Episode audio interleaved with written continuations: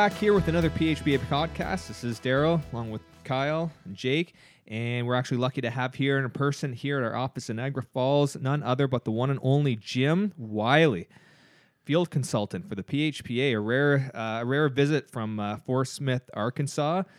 Uh, Jim, tell us about your current position. You're a, you're a field consultant for the PHPA what's your role on behalf of the players before we start getting into your uh, your your background, which we're going to go uh, we're uh, going to examine in detail throughout the throughout the podcast today. Well, it, it should be a short session then. Uh, if you're going to go over my career, uh, a field consultant, PHPA. Uh, the, the, simplest way of saying it is. I, I, make sure that I'm in contact with most of the um, PHPA reps, uh, on each team in my area, which is pretty much the Midwest, both the East Coast Hockey League teams as well as the American Hockey League teams. I am close at hand for those teams, um, even in this digital era where we can be close at hand to anything. I can actually see people in person on a regular basis. So if there's a concern or a problem or questions or settings that need to be talked about, addressed, corrected, whatever the case may be, I'm available uh, to, to do that. Um, and pretty much that's what it is. I'm, I guess you could say it's not a positive thing to say, but it, it, I'm a troubleshooter. If there's a problem, or I guess you would say a potential problem, I might be able to go in there and uh, at least uh, listen to what is being said and stop something from going the wrong way or correct things in the case where it's already gone the wrong way. Mm-hmm. Okay but okay, so without naming names or going into too much detail, what are some common issues that you, that you encounter or deal with on a day by day basis, week by week basis, or, or what, what's some common stuff that you've got to deal with? Well, I may run into a given situation that ultimately will involve many of our colleagues here at the PHPA office, but I may be the, the, the first one to be made aware of a given setting, such as um, uh, travel in, travel out reimbursement that's either late or not accurate in its amount, or there's some question about whether it's a legitimate expense or not. Certainly, workers' comp in uh, uh, players that are injured and the, the player being cleared or not cleared, sometimes that becomes a little bit more drawn out than it needs to be. Um, those are the, the, the main type of things uh, for the most part. There's there's not as many as as one might think. But periodically, there's um, there, there there are issues that that take some time to resolve. But at the same time, most of the reps are pretty good at looking after their own given team situations prior to giving me uh, any kind of notification of potential problem.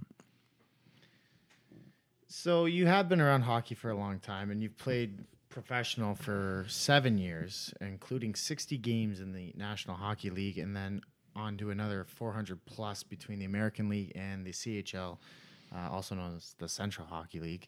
Um, what was that experience playing in the National Hockey League? And um, do you have a, I guess, a welcome to the league kind of moment when when you got to the to the show? Well, Kyle, the first thing is is is I'm glad you told me seven years because I never kept track of anything like that. I, for the most part, I say this with some humor but seriousness at the same time. My stints in the National Hockey League were more like having a cup of coffee and a steak dinner every now and then.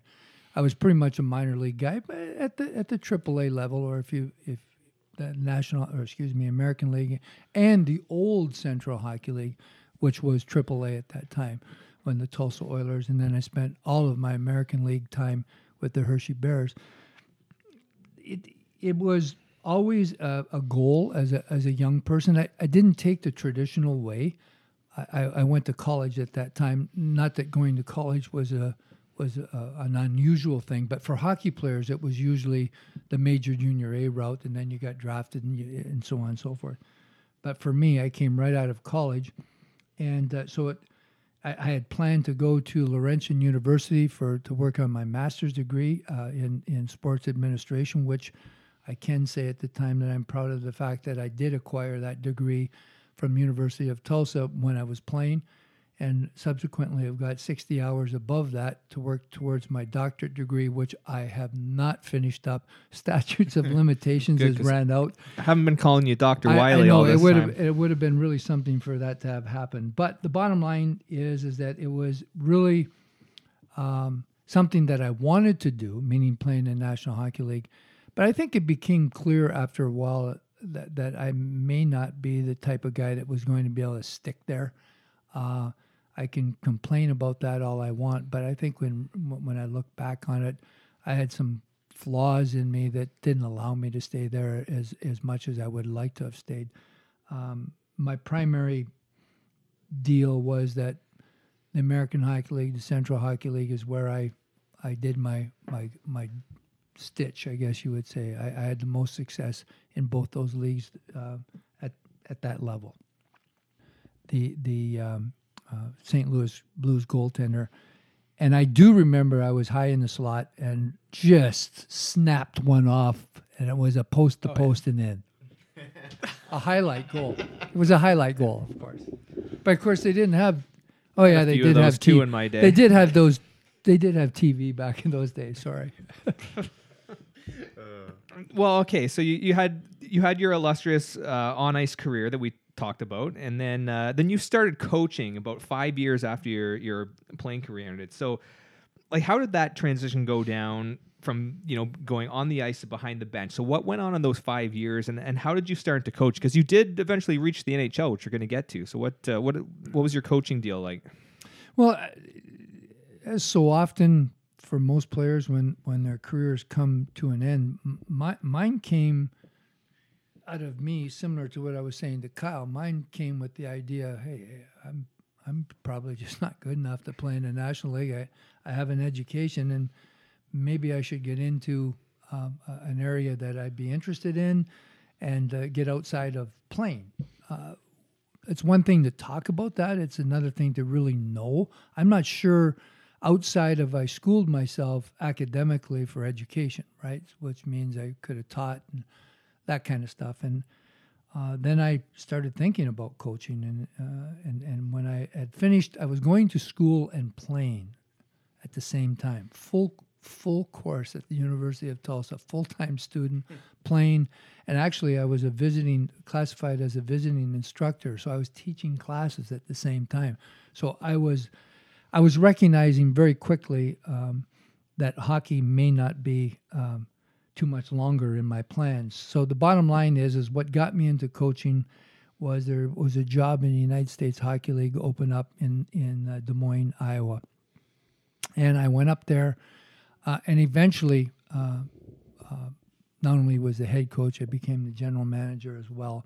And while I was at, in that uh, position for a couple of years, each summer on recruiting of players, uh, and it's a it's a tier two junior A league that is probably more for players that are destined or at least wanting to go play college hockey, right? Whether you're talking Division One or whether you're talking Division Two, Three, their goal was is to get a college scholarship, um, particularly at the Division One and Two levels. So the bottom line is we recruit players that had that mindset, and in my recruiting of players, I would go to a hockey camp called Minnesota Hockey Schools that still exists today up in Brainerd, Minnesota. In that process, I started running into a lot of other hockey people doing the same thing I'm doing, which uh, I became close to um, Kevin Constantine. And in the process of of talking hockey and, and, and, and brainstorming one another, as well as trying to recruit players, uh, Kevin ends up uh, being assistant coach um, in Kalamazoo in the International Hockey League, and ultimately uh, is uh, with the new franchise San Jose Sharks, uh, splitting up of the Minnesota North Stars and and so on and so forth. At that time, he ended up getting the head coaching job in Kansas City, and he contacted me, and that's how my pro coaching started was assistant coach in Kansas City. Not bad. And then obviously, uh, I guess in your own words, you also coached in the NHL, having a cup of coffee with the San Jose Sharks. For that, that holds true for both playing and coaching in the National Hockey League. Uh, maybe tell us more about that experience, um, getting that opportunity to coach at the National Hockey League level, and maybe uh, a little bit of the differences between the development league, where you were in the American League for so long, and then again the opportunity to be with the Sharks. Well, it it, it was bittersweet. Right. Uh, in in my becoming the uh, the head coach in in San Jose, uh, first of all, it was all through the efforts of my developing as a coach, as assistant coach in Kansas City in the San Jose Sharks organization. Kevin Constantine um, uh, was pretty much a, an individual who who uh, mentored me along the the the the new lines of hockey that we know today, which is um, a lot of analytics and very detailed type of deals. As, as a former player in my day, we just went out and played, right, with some direction by the coach, so on and so forth. But anyway, as a result of Kevin having me come up and be his assistant coach in San Jose first, it was shortly thereafter he was relieved of his duties, and yours truly was was uh, lack of a better term thrown into the situation of a team that wasn't doing very well. And so it was bittersweet. Now I can tell you the day that that occurred was on a day of a game. So I went from uh, I went from assistant coach in preparing my part of the game preparation to being the head coach. Uh, so that was a scary transition that very first day because it was only three hours from when the coach was fired, and now I'm behind the bench coaching my first National Hockey League game. It it it it was um, somewhat ironic. We, we we ended up winning that game, and so I remember humorously stating to myself that uh, hell, this is a cup of cup of coffee, tea. it's easy, right? Um, and then I can tell you what happened in my second game when we played the reigning Stanley Cup champions, Colorado, and I think we got beat 11 2. So I realized really quick it wasn't going to be a cup of coffee and an easy type of deal. Um, it, it, it was it was a change in that the expectation as a coach in the minor leagues is development. You're developing, you're paying attention to not only tactics of a game and systems, but you're you're looking at developing individual skills and um, me- mental development. Uh, we in the San Jose Sharks organization had a great many Europeans on our team. In fact, one of my jobs as the assistant coach in Kansas City when Kevin was the head coach was to look after the Europeans as it related to language development of their language from to, from their native language to to um, uh, what do you call it? Uh, speaking English, right? Uh, learning how to speak English. Some great stories about that, but uh, that that took up a lot of time because it was it's a process, right? How how do you communicate with people if you can't speak the same language? So the development process is is certainly part of the uh, the, the minor league system. Now, when you get with the big boys, uh, there's an expectation that they have developed to a greater degree to to be where they are, right? Which is a very high level. But the irony of it all is, it's still a team game. There's still systems to be uh, uh, put out there for everyone to have their role, everybody accept their role, and and to correct the problems within the roles, to correct the the inconsistencies that take place, and so that exists in the National Hockey League despite uh, what you may think. There's a development aspect, a development of that specific team from the beginning of the year, trying to move it up so that they're Stanley Cup um, bound, if you will, being everybody's goal. It's it's tough. It it, it is tough, and and um, it, it wasn't particularly easy for me. I think in San Jose, one of the first things I asked the equipment manager to buy would be fire extinguishers, so I could go down the middle of the dressing room and put out fires that I saw uh, existed at that particular time. But um, I enjoyed it.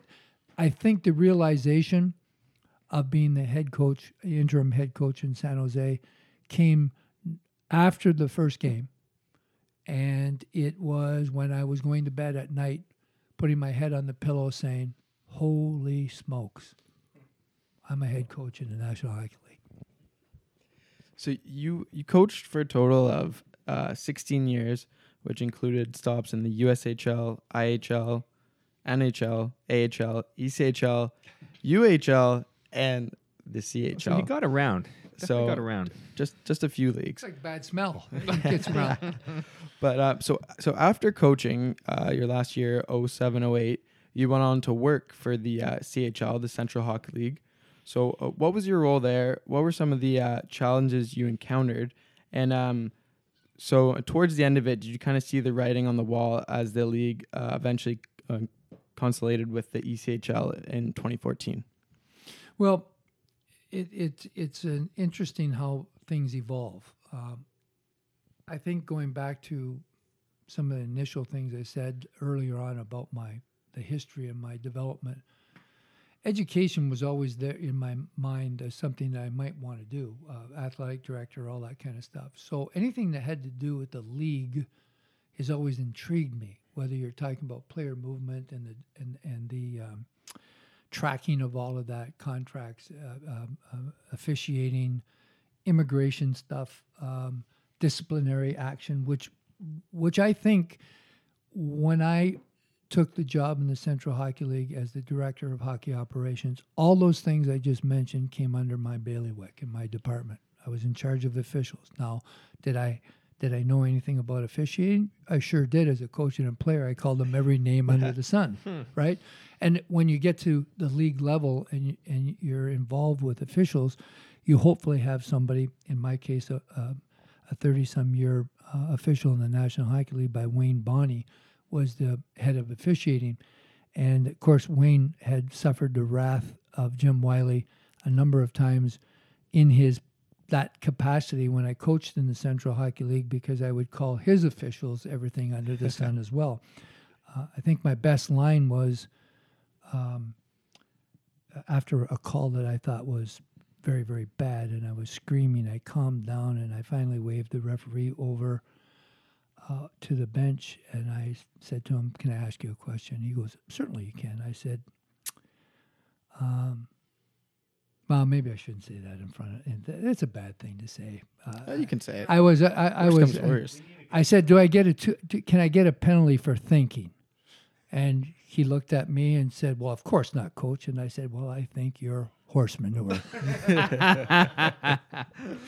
anyway, um, so the Central Hockey League provided me a, very, very well-rounded learning ex- uh, experience, all the way from understanding the very, very detailed aspects of officiating, from recruiting officials to looking after their immigration work, to looking after their housing, to looking after travel, their expense reports, so on and so forth. And that, as well as for all the players in the league, since I did immigration work for that as well, as well as the biggest, the biggest rude awakening is the uh, disciplinary action.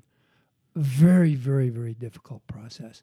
And the one thing that I learned that, that sounds kind of corny, but it's the truth, is when I had on any given situation, both sides after my d- deliberation on, on a given circumstance and setting, if I had both sides angry at me, I knew I did my job because I was I was being fair to all aspects of, of the deal. Probably on one side didn't give a, a big enough fine or a long enough suspension, and on the other side gave too much uh, uh, fine and, and too long of an extension or uh, suspension. It, it was a very very very good process. Plus, in my present capacity at the PHPA, I was always on the other side of the negotiating table, so it allowed me in transitioning uh, to the present job that I have now I have some pretty good insight as to what a collective bargaining agreement is and its contents and how it is developed and the intent uh, uh, of what each one of those articles in the clause, uh, what it stands for. So it was a very, very good situation for me to have spent time in the Central Hockey League. yeah, like I'm I'm glad you brought that up because like I've been here at the PHP for quite a while, and I was I was here when when we represented players in When the in the Central Moby- Hockey League. Moby Dick was a minnow. Yes, yes, that's. Uh, but you know, threw me off there. But when, uh, so so I was here back when you were with the CHL, and you know we hadn't met, but we had, had sent some emails back and forth from from time to time. So uh, around here at the office, uh, you know, you were definitely known as as an ally to the PHPA, and uh, you know. Otherwise, sometimes some contentious dealings with the with the CHL. So you were you were that ally. You were kind of like the voice of reason in many circumstances. So um, you know, so it's which makes it very cool to be working with you now here on the same side. But that's really like a testament to your personality. Is that it's like, do you think that was something that maybe you picked up on your time in coaching? Or just being around the game, but like talk about like the human element of the of the professional hockey landscape. Like you you seem to to get it. You know, Well, like what it- it's ever changing, Daryl, and and I'm I'm sure all of our intellect will tell us that the, the very few things stay the same. Uh, it, it, everything's evolving. Uh, whether you're talking old time coaches that I didn't mean to imply earlier that, that that there wasn't any coaching, but certainly to the degree that it takes place now with the systems and the analytics, uh, taking and measuring all the variables and still trying to find out which variables are any more important or significant than others. I, uh, down the road, that's going to be interesting to find out uh, in in analytics what what turns out to be the variables that are most significant. Um, I, I think from the coaching, from a player to a management, uh, coaching, and to the uh, league administrator, um, I think the process that I went through, starting from scratch as the director of hockey operations, and specifically, as you heard me emphasize earlier, the disciplinary action, the ability to listen to both sides of any given situation, and the realization ultimately, no matter how convinced you as an individual may be that what you're seeing is this, that someone watching the very same situation can see the almost total opposite. In fact, having said that, I've had many uh, interviews with with um, both sides of a given uh, incident that took place on the ice, and I at the end would comment to both participants by saying, "I'm not even sure either one of you were at the same game." That's how varied uh, responses and observations can be. Transitioning that into what you were asking, I think that gave me a little bit more open minded, blinders off. I can listen more to what people have to say. And I, it's too cliche, but if you shut your mouth now and, then and listen to what people say, you might learn an awful lot. And I think as much as I can talk, I can stop and I do listen. And I think that's what's allowed me that that understanding, that transition. It's not as if I haven't ever um, got under the skin uh, of, people. I, I have, but at the same time, I think I've I'm open enough mind to to take a thought process about any given situation that can not only see the player side, but see the management side, and have both of those entities understand why one another think that way and come up with some sort of resolve. You talked a lot about the transition and um, obviously everything evolving as time goes on, and you've seen a lot evolve from your time playing to coaching and then working in the league. Where do you where do you see the game now, and what's what are your thoughts on on how the game's played nowadays as opposed to when you were when you were a player and, and coach for for that matter? Well, I there's a lot of changes, and and most of my comments in answering your question probably won't surprise you. You, you you've heard them, you've thought of them yourself, and and and most people talk about them. The old expression: they're faster, they are bigger, and they are stronger. I, I think all athletics, in whether it's a team sport or an individual sport, I think one can say that about any sport. right. I, I, I think the whether you're talking soccer, whether you're talking gymnastics, whether you're talking volleyball, whether you're talking whatever, basketball, football, baseball, son of a gun, the, the, these people are big and, and they're fast and they're strong. And, and yes, uh, some of the equipment has, has contributed to how fast the puck travels now with the, with the synthetic type sticks and so on and so forth that have been put together compared to the old wood sticks that we used to use. Those are all pretty ever changing things. The the the the um, analytics that that is pounded these days as something new, and y- yes, it's it it's more it's used more often now, but it's not new. Right. The only thing different is there's there's more of a, a scientific and a r- record keeping, whereas the good coaches in the old days they had those analytics and those thought processes all up here, and were able to digest and grab on. At least the good ones were right, and and it's a great tool. Uh, the analytics. I, I think as an old timer, I caution everybody, and and I, I think analytics are absolutely good. Just like using video. I, I think it's all good to show players uh, areas of needed improvement as well as to show them where they excelled, where they did a great job. I caution this though in analytics, like any other walk of life. If you take analytics and you make decisions solely on analytics when you're dealing with people, I think you can be making a huge mistake. Uh, I, th- I think you have to have a combination of both. You have to have a combination of understanding who your individual is or who your individuals are.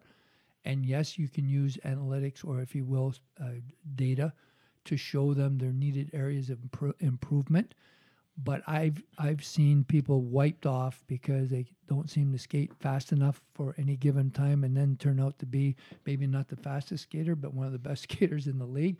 But analytics back at some point in time would say that his top end acceleration or his top end speed, if you will, was not there, and therefore he was dropped from any potential uh, um, prospect. He was dropped, but you have some people that would take not only the analytics, but their knowledge of that individual because no one knew how hard that individual worked. And so that individual, if he took to heart that if what was holding him back was his skating, and they ended up working like a banshee to try to get better at skating, and who did, now he's gone from not even being considered a a project, now he becomes a prospect. And, and so analytics itself by itself, I, I don't think is complete enough. Oh, so, I, yeah, and I have to agree with that too, because you know if you, you get all these players focusing on just analytics alone, now you're now you got players focusing on I got to get a good Corsi, so I'm gonna I'm gonna get over the blue line and fire a puck just on net just to just to improve my yeah. Corsi. Well, are you taking a high percentage shot? Or are you just throwing a puck on net for the sake of throwing a puck on net and not making the right play? Right. I, I, I think my comments, and I'm not a statistical or a statistical guru. Uh, yes, I did take baby stat, and yes, I did take advanced stat. Don't ask me how I even passed those courses, let alone get a good grade in them. But I can tell you that having the right variables to, to, to measure, having the right tools, statistical tools to measure them, all can give you various results in your stats, depending on your beliefs.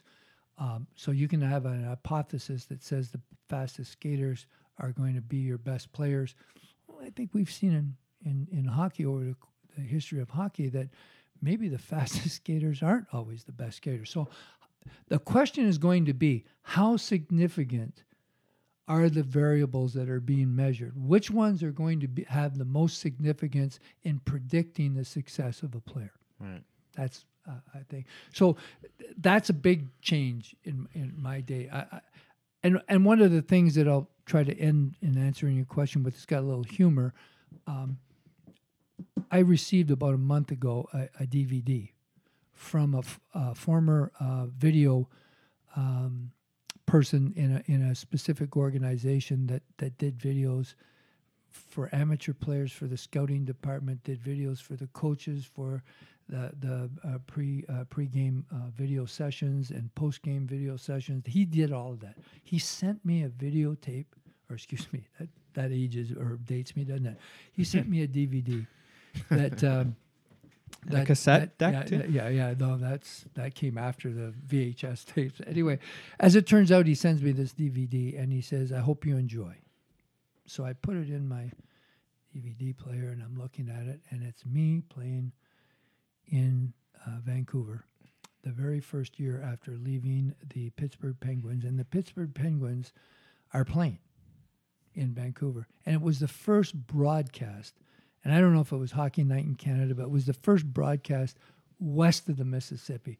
So I'm looking at the the arena, the board signs, none on them. I'm looking for logos on the ice, none. It's just ice, red line, blue line, markers on the ice, and then selfishly, right? I'm trying to look and try to find Jim Wiley. Well, Jim Wiley probably did more of being the stopper on the bench, and we discussed what the stopper is. Stop the D from running into the forwards. I didn't get a lot, a lot of ice time, but I did get out there. And then I said to myself, "My God, were we slow?" and it was it was a rude awakening to answering your question. What do you see the difference to be back then in my day and now? I'm telling you, the speed of the game is just unbelievably now in comparison to my time. Nice. So I guess final question, uh, and it- it'll just in, in blunt terms: are, are you still having fun? Are you, are you enjoying your role? What you do with the PHPA, working with players every day, working with their staff? You, you seem to be enjoying it, but are you are you having fun? Well, got to have fun. Um, I'm at the age where most people ask me why I'm still working. uh, I, I say because I, I believe that you work until your mind and your body tells you you can't. So, in answering specifically, am I having fun? Absolutely. I've been blessed to be able to have a significant career in hockey in some form or another uh, for a lot of years and and uh, I've I've met great people. Uh, I, I've, I've I've I've had some enemies that have turned into great friends.